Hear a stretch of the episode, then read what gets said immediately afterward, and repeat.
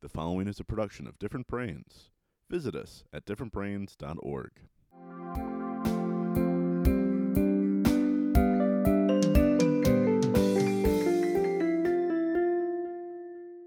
Hi, I'm Dr. Hackie Reitman. Welcome to another episode of Exploring Different Brains. Today we have a returning guest, my friend Becca Lory, who's on the board of Different Brains Inc., which is our differentbrains.org not for profit organization. But she does so many other things, is on so many other boards, and does so much for so many. And uh, she is proud to say that she is autistic and she's on the spectrum and she is doing it all. Becca Lory, welcome to Exploring Different Brains. Thank you. I'm really happy to be here. Why don't you introduce yourself properly because I miss out on half of the things you got going on. So Sure. Um, my name is Becca. I am an autistic, but I am also um, an advocate. I'm a writer. I'm an autism consultant. I am a podcaster for Different Brains. I do sit on quite a few boards, and I'm also the director of communications for the Center for Neurodiversity. Well, I don't think you have enough to do, Becca. That's all there is to it. um, tell our audience all about what the Different Brains Spectrumly Speaking podcast is that you co host with Dr. Katie Cody.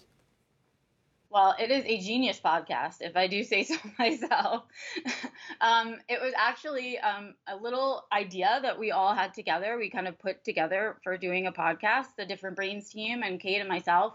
Um, where we decided that we wanted to highlight the women of the spectrum. And when we talked about the women of the spectrum, we wanted to make sure we weren't just talking about the autistics, but that we were also talking about the female clinicians, our researchers, uh, our non for profit leaders, the, the other women that make up our autism community. Um, and so Kate and I were able to come together. We already had a great friendship and a great working relationship. And so with your help, we were able to put together and have some fantastic guests come on and talk to us about their work and what they're doing in our community to kind of up the game that we have going on. So it's been pretty fantastic. We're at epi- over episode 50 now. We're at 51, which is pretty amazing to me that we've gotten that far.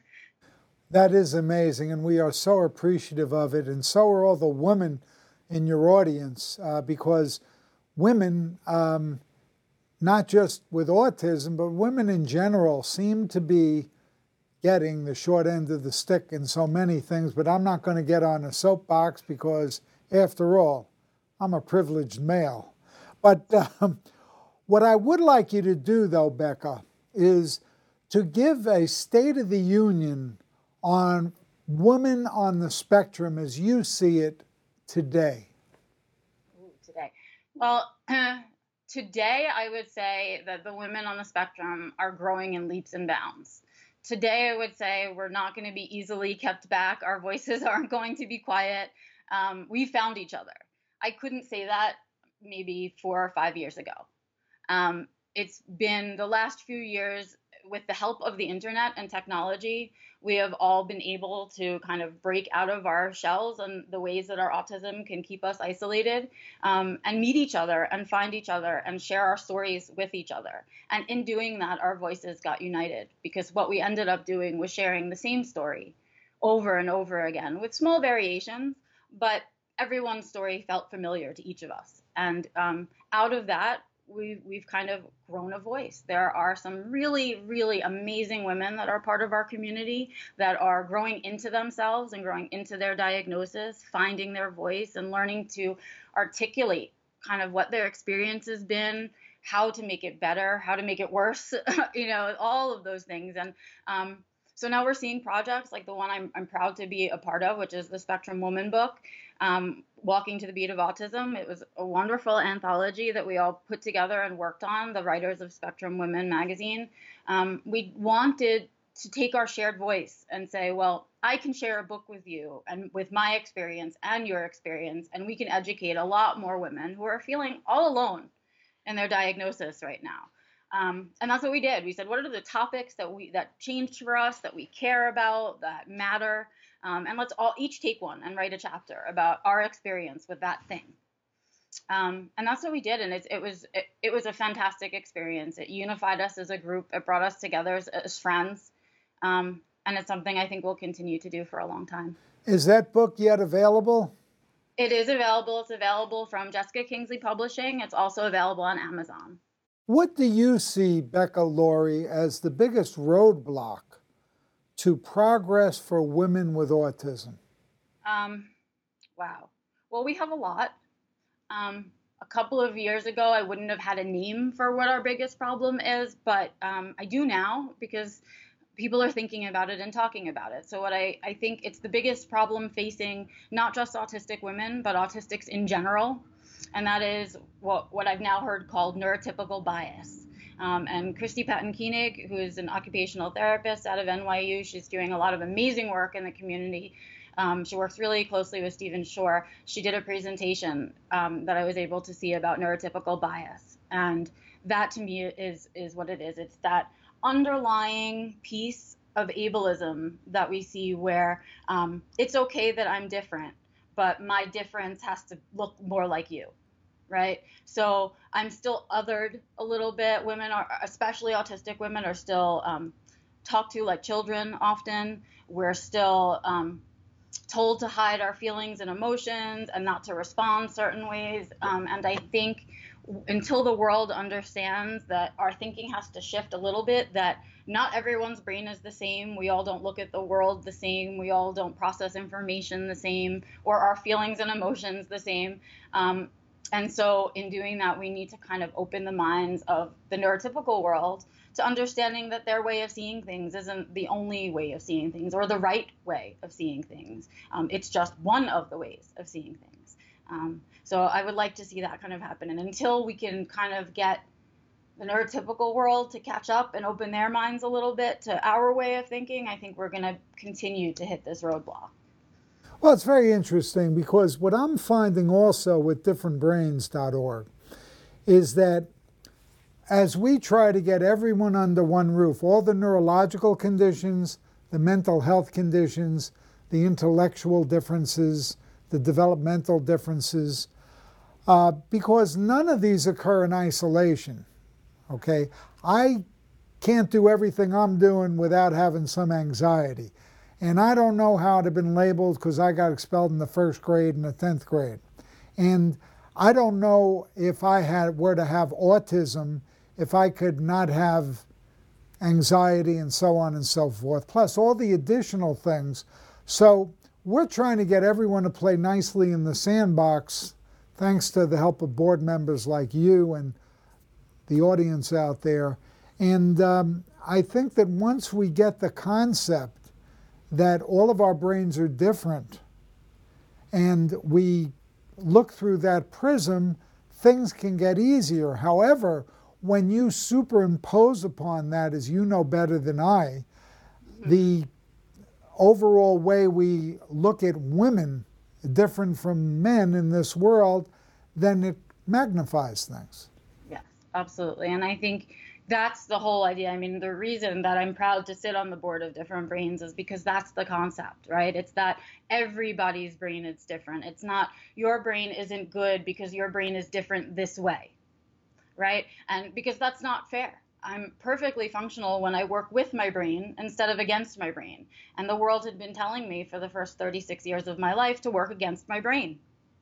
But once I started working with it, I'm able to do all of these things that we listed in the beginning. Without working with my brain, I couldn't do those things. When I was fighting my own brain to be something else, um, I was miserable. I was unhappy. I wasn't functional. I couldn't work. I couldn't, you know, there was, it, it wasn't working. It, it wasn't a functional system. So that has to change. I think we need to change the way we, we think about it from the get go. Well, that's very well said. For any young woman or any woman who has just been diagnosed with autism, what would you advise her? Read. Read is my favorite thing to advise, and, and not everyone is a reader, and that's why I was so excited to do the podcast because sometimes you need it in a different medium. So what I say is go find your tribe. That's the the best way. And I know I'll get flack for saying the word tribe. Not cultural appropriation. I'm sorry if it offended you, but it, go look for us. Go find us. um, because we're writing. There are others of you out there writing, speaking, doing podcasts, being available online and you're in the online groups. Most of our community functions online. If you're looking for the autism community, get on your computer. We're there. Um, and that's how we all communicate with each other. So get online, get some books, look for some recommendations. Um, you can start on my website if you want to. I have some resources on there. I certainly have my writing and reading on there. But I always say to people, start there. Read somebody else's experience because the minute you start to understand that you're no longer alone and it's not just you and you're not the broken one, uh, suddenly there's hope and there's the ability to understand that things can change and it doesn't have to be the way it's been. Um, but until you hear other women's voices, to know you're not the only voice, it's kind of hard to push past. So get out there and do some reading. You don't have to get involved. You don't you can get online and just, you know, go around and read. You don't have to participate right away. Um, but you'll feel less alone in the journey for sure. Is there anything we haven't covered regarding your experiences as an autistic female who's an advocate, a leader, a businesswoman who's a writer, an author, and all the things you're doing. Is there anything else we have not covered for our audience that you would like to cover? Um, yeah, I think so. I think I just, I really want to emphasize um, the strength of our community. Um, we really are out there and we're in large numbers and we function a little bit differently than the communities you're used to seeing but we're there. And so I think if we can gather our numbers together and we can learn to behave collaboratively, um, we can see a lot of the changes that we're looking to have in society, in our world, but especially in our community. And that's going to mean for us stepping out of our autism bubble and our autism comfort zone into the mainstream and, and educating the rest of the world about how special our community is.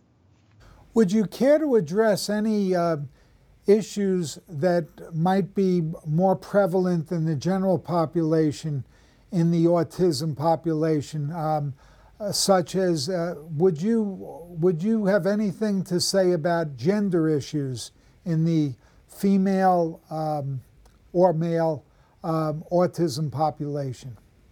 Well, I think we're fighting the good fight as women. We've been um, cut out of the research a lot um, for many, many years, autism was thought to be a male disorder, a male problem, a boy problem. Um, and so for many years, girls were not diagnosed. So we're late to getting our diagnosis. We're late to coming into the autism community. Um, it was really just a boys' club for a really long time. So all of our preceding research is all about men and boys. So we really know very little about the differences between men and women, other than anecdotally. We know we present very differently. We know our challenges are usually very different. We know that society treats men and, and women differently. So our socials, our social lives are different. Um, so there's a lot of differences that we have, but we don't haven't had the support from funders, from grants, and from researchers to give us either to include us in studies so that it's not just a male study, so that it's a male and female study, um, or to be doing female based research so that we can start to get the statistics we need to tell people we need support. So that's the like life cycle of everything in the autism community. If we don't get the research, we can't ask for the supports because we can't prove the need. So what usually happens is we experience it anecdotally in the community. The researchers hear it enough that they start to study it. Then we get their data, and then we can get the support for it. Um, and so if we don't start shifting our research a little bit, what we're researching, and that's not just in, in women, not just turning it to face just women, but to lean a little away from the genetics heavy research we're doing um, and to start thinking more sociologically, to start thinking about um, the mental health issues that the autism community is struggling with, the suicide rates that the autism community is struggling with, our early death rate, our healthcare issues. Um, all of those things need to be done better for us. We're asking for that help. Um, and now the rest of the world kind of needs to answer and how that they're responding. You know, the behaviors need to change, right? A little bit. The research has to move. Um, and I think that strong voice that the women of the spectrum have collected is pushing things to go that way. And I hope it continues going that way. Good. Um, can you also address um, gender identification issues in the sure. autism community? Um, I can address it as a, a, bystander. It's not an issue that I personally struggled with, but we certainly know in our community that um, we, for for whatever reason it is, the autistic brain doesn't seem to um, process gender in the same way as everybody else. We don't seem to have quite the definitive line of gender that everyone else has. There seems to be many more people that come out uh, either as trans. Um, we have a very large LGBTQ community, um, and there's really no science telling us whether that you know is biological or anything. It's still part of the question. We just know we see it. Um, and in response to that, I think it's our community's job to provide those supports and services for that part of our community, right? Because those are particular needs. We're talking about um, carrying a bunch of labels that make you different and make it hard to exist in the world. So now you're not just carrying autism, but you're carrying another label that makes you judged. If you add mental health issues to that, it's another label that you're being judged for, right? So somebody who's dealing with multiple areas of being discriminated against most definitely will be needing different kinds of supports than someone who's not having those issues. Um, and so I think it's, again, our job within the community to start asking professionals to be better trained in those areas, to be asking our medical providers to be better trained in how they deal with autism patients. To, you know, I shouldn't have, right now, when I go to the doctor, I don't tell my doctor that I'm autistic. It affects my treatment. Um, I will not be treated as an adult who can make responsible decisions once I've told someone I'm autistic, because still the concept of an autistic adult is so foreign to people that the idea that I could be autistic and grown up and married and have a job and do all of these things, it doesn't work in their brains. And so I get just reverse discrimination in the doctor's office. But that's because, you know, they're not getting trained in medical school about what's different about an autistic or about autistic adults. So what we're seeing is a lot of um, misunderstanding and miseducation, right? We're not, the information isn't available, so people don't know you can't know what you don't know, so nothing changes. And we're stuck in this cycle. So it means those of us in the autism community might again have to be the ones to take the first step and say, all right, we'll step outside of the comfort of the autism bubble to educate you about how things could be different. Because usually when we adjust things for people on the spectrum, it usually adjusts pretty well for everyone.